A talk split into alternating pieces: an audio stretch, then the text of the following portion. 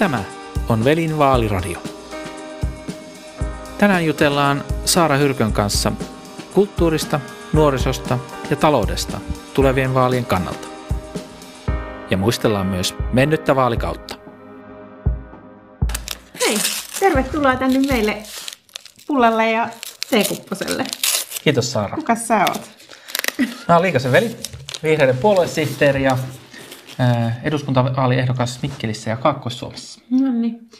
Mä oon Hyrkän Saara ja oon kansanedustaja ja vihreiden eduskuntaryhmän varapuheenjohtaja ja ehdolla jatkokaudelle täältä Uudelta maalta. Nauhoitamme tätä siis Espoossa. Tervetuloa tänne näin. Tervetuloa kaikille.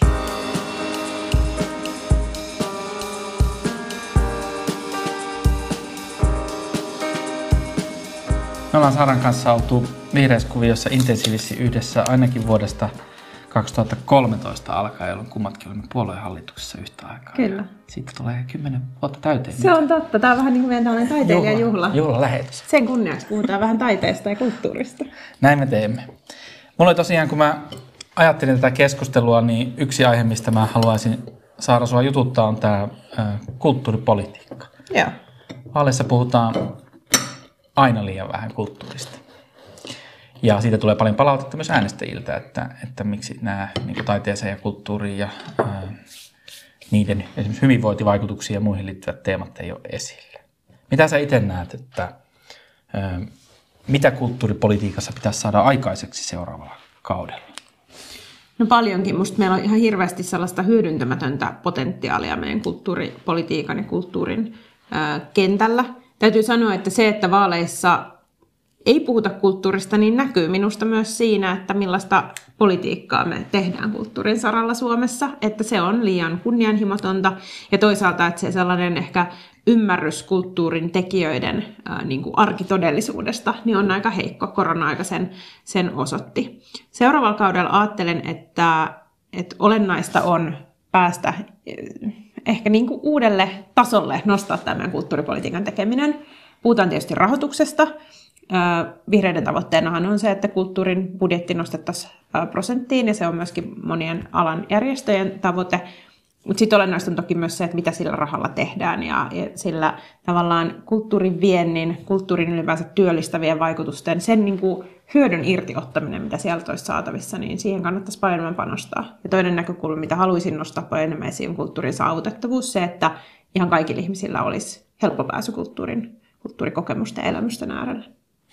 Joo, näin se on. Silloin kun tota, valmisteltiin tuossa vihreiden vaaliohjelmaa tammikuussa, mä yritin kätilöidä sitä valmiiksi. Sehän on semmoinen osittain tiivistyskin meidän aiemmista kannoista, niin Saara oli herhi, herhi, herhiläisenä varmistamassa, että siellä on oma kohta kulttuurille ja riittävät kirjaukset.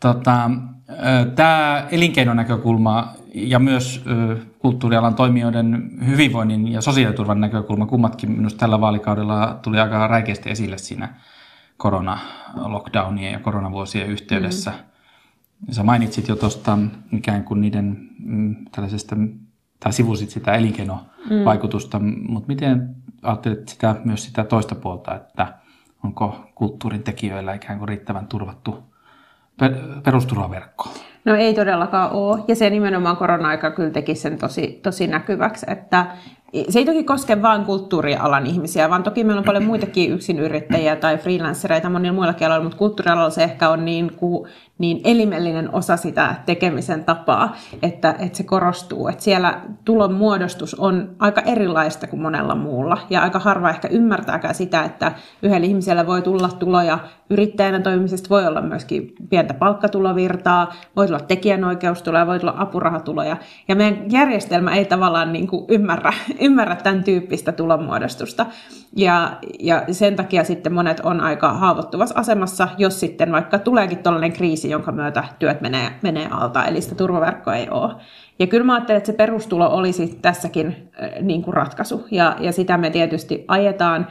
Äh, on varmaan rehellistä myöntää, että, että vielä ei Suomessa sellaista poliittista enemmistöä ole, jolla, jolla perustulo saataisiin, mutta ainakin sitten vaikka laajamittaisten kokeilujen kautta ja kulttuurin ja luovien alojen ihmiset voisi olla yksi aika hyvä kokeiluryhmä siihen, että mitä me saataisiin aikaa ja kuinka se luovuus voisi päästä niin kuin kukkimaan, jos ikään kuin olisi se peruspalikka siellä kunnossa, eikä tarvitsisi koko ajan olla huolissaan siitä toimeentulosta.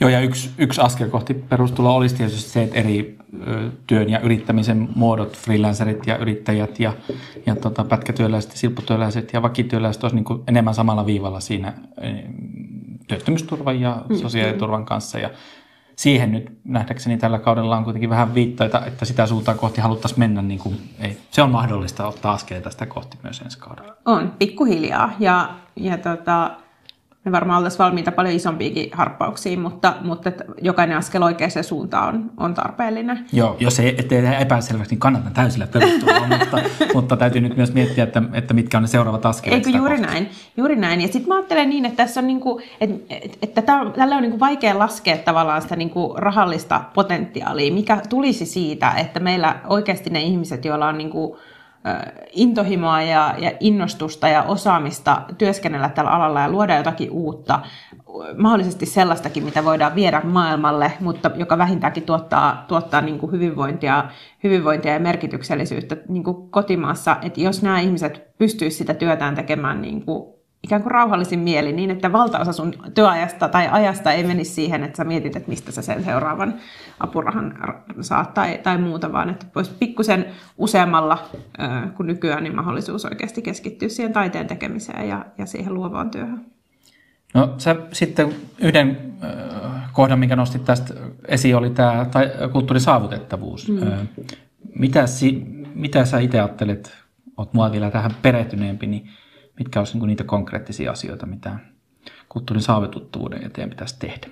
No kolme asiaa mun tulee ekana mieleen. Ensimmäinen liittyy lastenkulttuuriin, siihen, että meillä entistä useammalla lapsella ja nuorella olisi mahdollisuus jo vaikka päiväkodeissa, kouluissa päästä kokemaan niitä kulttuuri, kulttuurielämyksiä, joko niin, että sitä taidetta ja kulttuuria tuodaan sinne, sinne omaan arkeen, tai sitten on mahdollisuus tehdä niitä retkiä, retkiä ja muuta. Ja tässä on niin kuin paljon, missä niin pienellä rahalla voitaisiin voitais saada paljon. Ja sitten lasten kulttuurin saralla tietysti myös kulttuuriharrastukset on tosi tärkeitä, koska ei meillä niitä huipputähtiä synny, jos ei meillä ole se aluskasvillisuus kunnossa. Ja, ja siitä on minusta tässä kysymys. Se raha ei mene myöskään hukkaan, vaikka sieltä ei yhtäkään tähteä tulisi, niin, niin se, että meidän lapset on, on saanut harrastaa ja kokea kulttuuria, niin on, on niin kuin kannatettavaa. Sitten toinen ää, on, on muut tällaiset ryhmät, jotka, joiden ehkä ei niin kuin itsenäisesti ole niin helppo hakeutua kulttuurin piiriin. Jos puhutaan vaikka hoivakodeissa asuvista ihmisistä tai vankiloissa asuvista mm. ihmisistä, niin kulttuuri voi olla ihan valtava merkitys äh, niin kuin itsessään, mutta myös esimerkiksi hyvinvointiin tai niihin näköaloihin, mitä se voi tarjota. Ja sitten mä sanoin, että mulla oli joku kolmaskin pointti, mutta sen mä nyt ehdin unohtaa. Sä voit keksiä sen. No mä, mä, mä siirryn tähän tota, kysymykseen, mitä olin miettinyt etukäteen, että palaan tuohon alkuun. Tosiaan usein puhutaan siitä, että vaaleissa puhuta kulttuurista tarpeeksi. Vaalikoneissakaan ei juuri kulttuurista kysytty. Siitäkin on nähnyt julkista mm-hmm. keskustelua, että oliko yhtään kysymystä kulttuurista. Yle rahoituksesta taisi olla, mutta mm-hmm. se oli ainoa ehkä sen suuntainen. Niin mitä sä ajattelet Saara, että mitä vaalikoneissa olisi pitänyt kysyä kulttuurista? No kyllä musta siellä olisi pitänyt kysyä siitä, että onko ehdokkaat ja puolueet sitoutuneita kasvattaa kulttuurin rahoitusta siihen, siihen prosenttiin, koska se on asia, josta me on puhuttu tosi pitkään Suomessa, jota pitkään on alan ihmiset myöskin, myöskin ajanut, niin, niin se olisi ollut kiinnostavaa ajatuksella, että, että nyt me puhutaan lähinnä leikkauslistoista ja mistä otetaan pois, mutta olisiko tämä ollut sellainen, mitä, mitä puolueet on valmiita, valmiita sitten kuitenkin priorisoimaan, jos se sitä potentiaalia. Jos mietitään oikeasti sitä, että kuinka paljon luovat alat työllistää Suomessa, paljon enemmän kuin vaikka metsäteollisuus, ja sitten kuinka paljon me kuitenkin niin kuin puhutaan siitä, että, että miten pidetään tämmöisiä, tämmöisiä ikään kuin perinteisiä vanhoja teollisuuden aloja niin kuin pystyssä. Mutta täällä olisi ihan hullu potentiaali, niin, niin itse ajattelen niin, että ne panostukset maksaisi kyllä itsensä takaisin, ja siihen olisi kannattanut, kannattanut hakea nyt vaalikoneissa, tai olisi ollut hyvä, hyvä hakea sitoumuksia. Sitten toinen ehkä, mikä tulee mieleen, on just se, että no mihin, mitä niillä rahoilla sitten tehdään, että minkälaisia kulttuuripoliittisia painotuksia on, että, että halutaanko lisää apurahoja, halutaanko lisää rahaa instituutioille vai ehkä vapaalle kentälle, halutaanko panostuksia lukutaitoon, halutaanko lasten kulttuuri, minkälaisia tavallaan juttuja halutaan tehdä. Me tietysti haluttaisiin tehdä kaikki näitä. Meillä on tosi laaja kulttuuripoliittinen poliittinen ohjelma ja, ja monellakin saralla kulttuuripolitiikassa olisi ikään kuin varaa parantaa. Aamen. Nyt mä antaisin sulle kyselyvuoron. Koetaanko vaihtaa aihetta? Vaihdetaan aihetta. Tota, nythän tuossa sanottiin, että puhuttiin juurikin, niin kuin, että kulttuuriin pitäisi laittaa lisää rahaa, mutta tuulet ovat vähän toisenlaisia, jos valtiovarainministeriöltä kysytään. Just saatiin, saatiin kuulla VM, he eivät ilmeisesti ehdota näitä leikkauksia, vaan se on tämmöinen niin menu, josta päättäjät mm, voivat kyllä. sitten valita haluamansa, haluamansa leikkauskohteet, mutta kyllähän siellä kulttuurikin, kulttuurikin yhtenä, yhtenä on. Ähm, joka ehkä vähän, vähän huolestuttavasti nousi sieltä esiin, koska, koska tavallaan siellä tälläkin hetkellä pyöritään aika pienillä rahoilla ja, ja tietysti isot leikkaukset siellä tuntuisi, mutta mitä muuta sulle pisti silmään VMn leikkausbuffetista?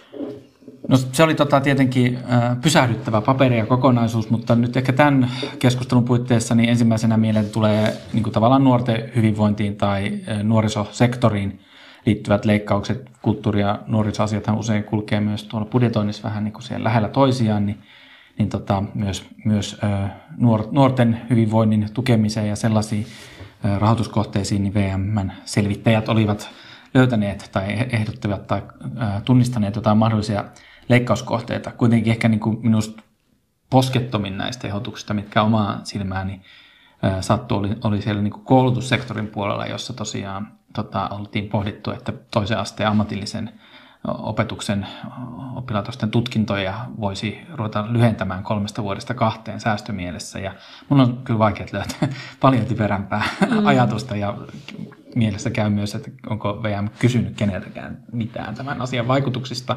Siinä nyt ehkä ennen kaikkea tietysti jo, jo senkin kannalta, että käytännössähän se tutkintojen lyhentäminen johtaisi varmaan siihen, että yhä harvemmalla olisi mahdollisuus tai valmiuksia jatkaa opintojaan pidemmälle ja se vaikeuttaisi koko jatkuva oppimisen ja korkeakoulututkintojen tai koulutusasteen nostamisen tavoitteita samalla. Niin, jos pikemminkin miettii, että minkälaista viestiä ainakin itse on kuullut työnantajilta, joilla meillähän on iso, iso pula ammatillisen koulutuksen suorittaneista ja siitä ammatillisesta osaamisesta, ää, mutta ei se toive työnantajilla ole, että nopeammin meille lisää, vaan että parempia, siis Kyllä. paremmin koulutettuja, laadukkaammin koulutettuja ihmisiä, joita on, joista on pystytty pitää huolta siellä koulutuksessa, joita on pystytty ikään kuin ohjaamaan, joilla on pystytty antamaan niitä työelämävalmiuksia. Ja se, että jos tavallaan leikkaushengessä lyhennetään tutkintoja, niin se ei kyllä tuota mitään, mitään näistä asioista. Et pikemminkinhän meillä olisi aika paljon tekemistä siinä, että miten me siellä ammatillisessa koulutuksessa pystyttäisiin yhä useammasta niin kuin ottamaan koppia ja, ja ikään kuin tuottamaan sitten myöskin sellaisia ihmisiä tai, tai koulimaan sellaisia ihmisiä, joita sitten työelämäkin tarvitsee, jotka pärjää elämässä ja jotka niin kuin löytää sen oman juttunsa. Näin on. Se koulutusjärjestelmä toinen aste nyt erityisesti on niin kuin koko nuorten ikään kuin hyvinvoinnin mm. kannalta sellainen sekä, niin kuin, missä tehdään ratkaisemaan tärkeitä työtä ja että mihin aiempi koulutus polkuja, niin kuin esimerkiksi nuorisotyön mm. toiminnot ja, ja tota, tämä vapaa-harrastuksen kenttä ja muu, niin osataan niin kuin minusta antaa tukea.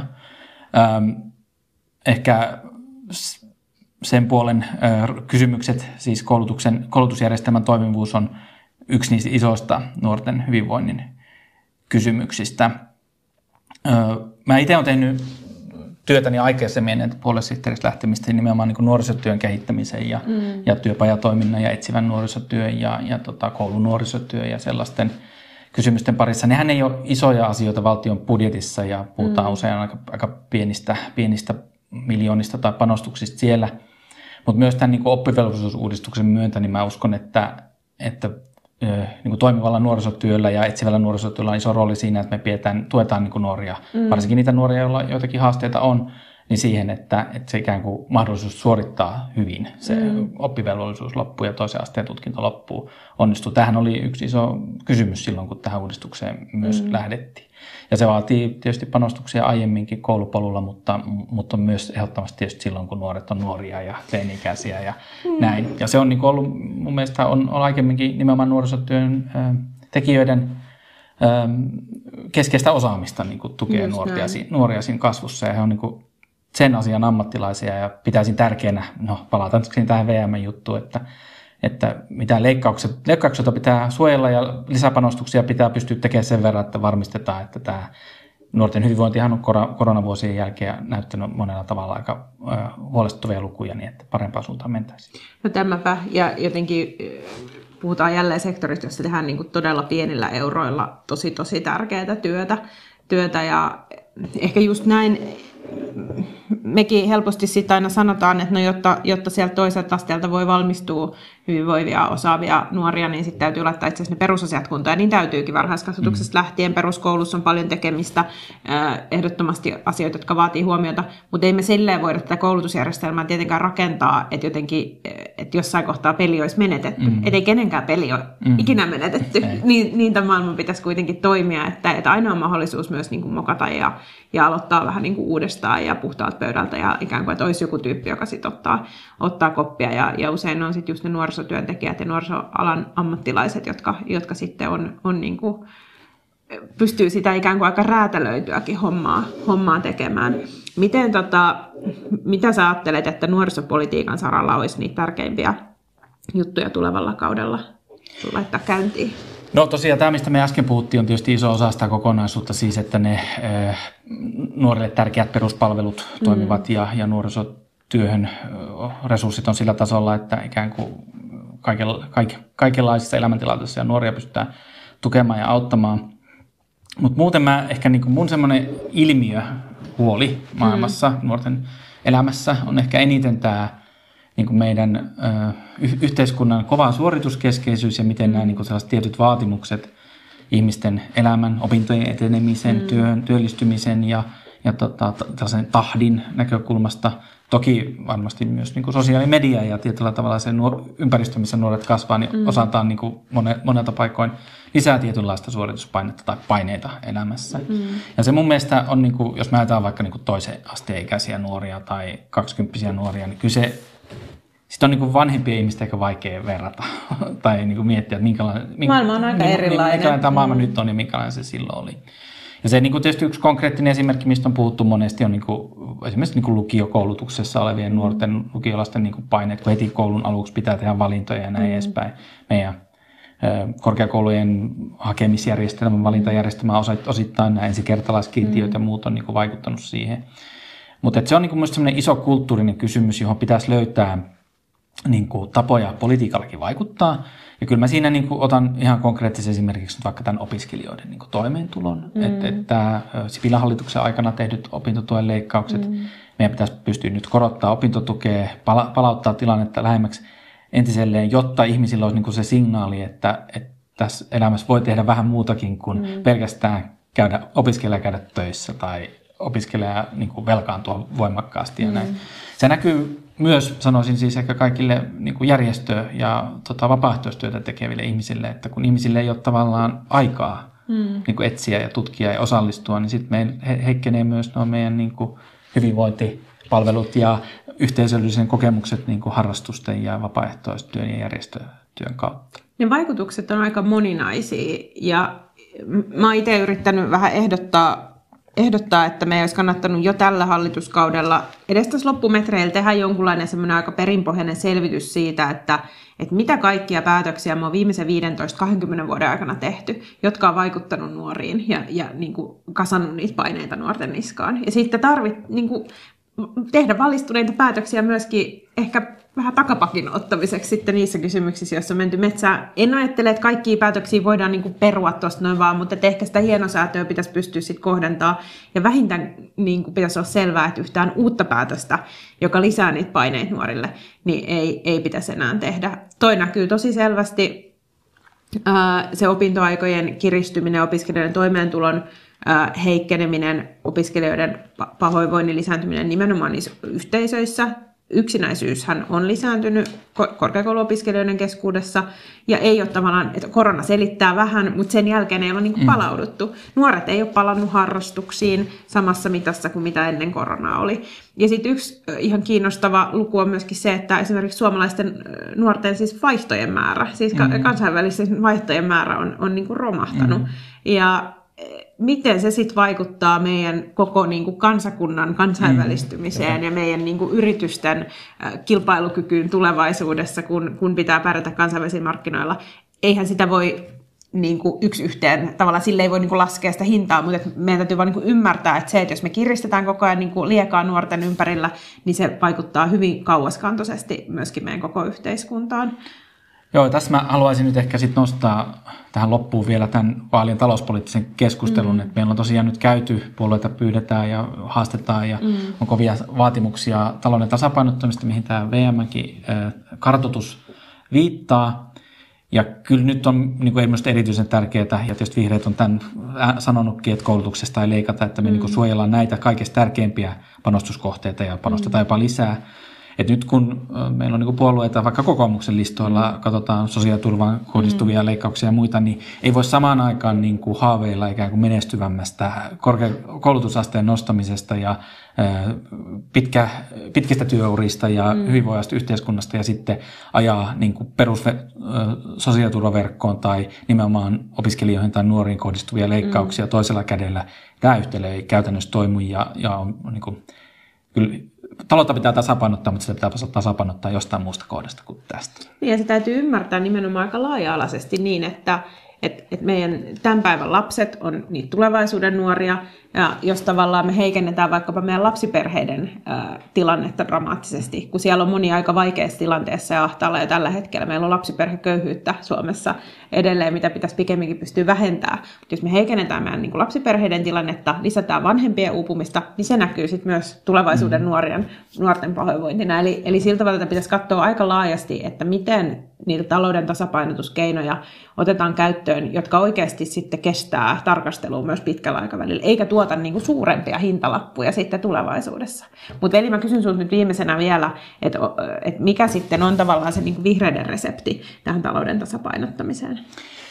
Me ollaan tuossa meidän vaaliohjelman yhteydessä julkaistu sellainen seuraavaa vaalikautta mm. koskeva toimenpideehdotus tai listaus – ne on ehkä hyvä alleviivata munkin mielestä, omalla, omalla tavallaan sehän on vähän niin kuin vihreä kartoitus, mm. että siinä on nostettu sellaisia toimia, jotka edistäisivät vihreätä siirtymää, mm. siis päästöjen vähentämistä, reiluja markkinoita, puuttuisi myös niin kuin eriarvoisuuteen ainakin nyt niin kuin kohtuuttomien korkeiden mm. niin kuin, varallisuuseroja kasvattavien tota, veronalennusten ja sellaisten, sellaisten osalta. Ja sitten siinä on toimia, jotka liittyy esimerkiksi terveys, mm vaikutuksiin tai siis esimerkiksi elintarvikkeiden terveyshaittojen vähentämiseen mm. niin kuin verotusohjauksen keinoin.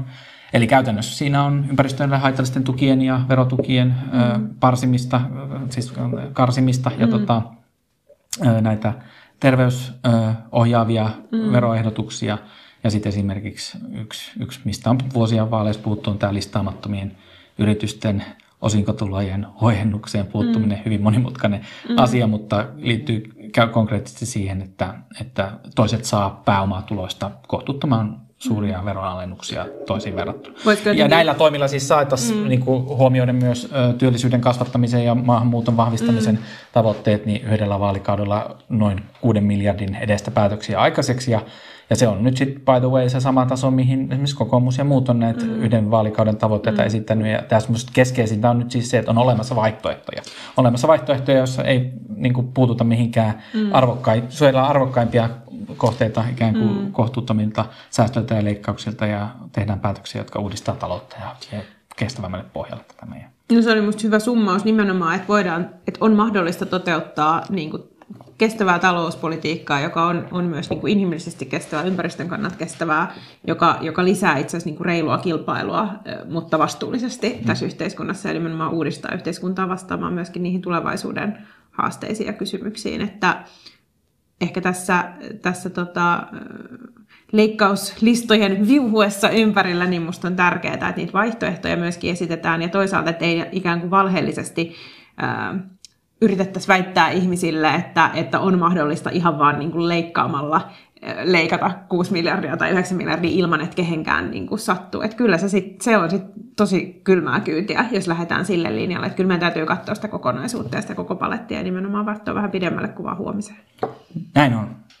Ihan tähän loppuun mä haluaisin saada kiittää sinua tästä vaalikaudesta. Meillä on ollut kummallakin kova homma. Sä oot eduskunnan, eduskuntaryhmän varapuheenjohtajana. Mä yritän tota meidän puolueorganisaatiota, toimistoa pyörittää. Mulle jäi tästä vaalikaudesta mieleen yksi semmoinen hetki, kun meillä oli tota toi valtion lapsi- ja nuorisopoliittinen se toimintaohjelma vai mikä se mm, tarkka nimi mm. on, käsittelyssä hallituksen neuvottelussa ja vihreiden kantoja siihen, siihen tota, piti muodostaa. Ja siinä oli vähän joku semmoinen tiukka väli, että piti nopeasti tota, ja sitten me, tota, vähän tarkentaa ja antaa palautetta lisää. Ja sitten me istuttiin kahdestaan siellä eduskunnan kuppilassa ja jotenkin ryhmä kirjoitettiin jotain. Kyllä. Se oli siinä semmoista ja tämäkkää taisteluhetki. Oli musta tekemisen meininkiä, ja ky, mutta kyllä siinä hetkessä tuli sellainen olo, että vitsi, jos tätäkin prosessia olisi päässyt itse niin kuin johtamaan, niin olisi se ohjelma ihan alun perinkin näyttänyt aika erilaiselta ja vähän niin kuin kunnianhimoisemmalta ja, ja fokusoidummalta. Eli, eli tota, kyllä... Tota... Mulla on sellainen muisti, että meidän ja ryhmän palautteet kuitenkin johti yhden olennaisen kohdan muuttumisen parempaan siellä ohjelmassa. Kyllä, kyllä. Useammankin, mutta kyllä, kyllä.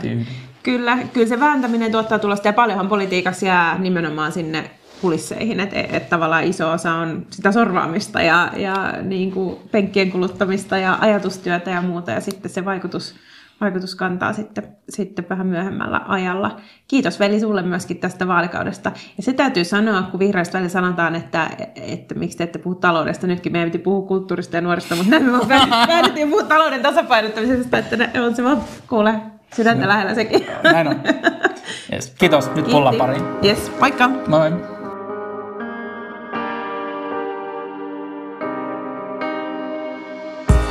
Saara Hyrkköä voit äänestää Uudellamaalla numerolla 204 ja Veliliikasta Kaakkois-Suomessa numerolla 35. Kaikki vihreät ehdokkaat löydät osoitteesta vihreät.fi kautta ehdokkaat.